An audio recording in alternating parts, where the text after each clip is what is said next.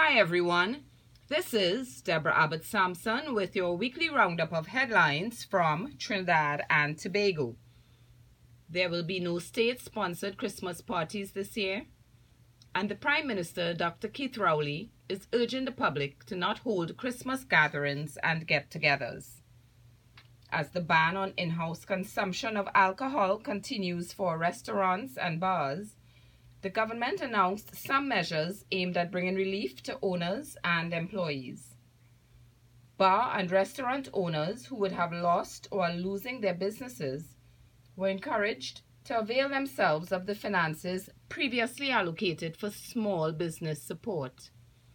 The Prime Minister also advised that the Ministry of Social Development and Family Services will also provide assistance for citizens who are suffering additional hardship.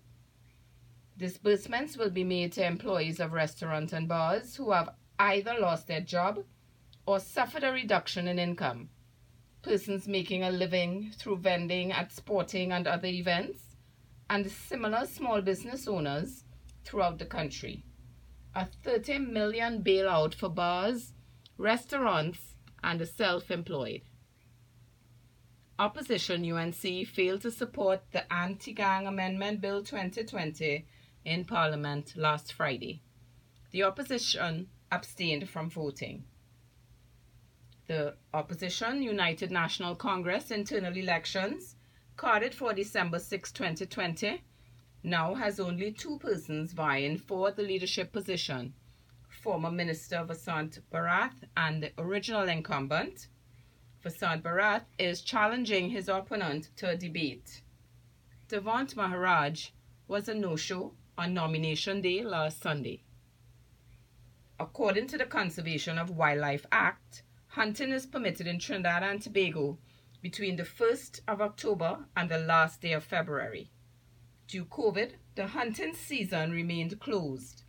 All hunters now look forward to the hunting season which will open effective 28th November. I am Deborah Abbott Sampson, and you are listening to headlines from This Week in Trini.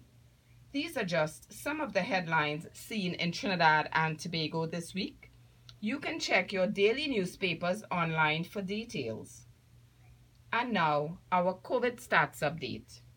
We started this week with 566 active positive cases and 112 deaths. As at today, we have 725 active positive cases and 115 deaths. Did you know that T&TEC has launched an application to help you manage your electricity use through their TTech Energy Management Portal. This service is available for residential and commercial customers. It's personalized with your electricity data and it allows you to set targets, track your historical patterns, set goals either by dollar value or energy used, estimate how your appliances impact your bill, see how your usage impacts the environment, and pay your bills. To access this, you must first register. Register at ttec.co.tt.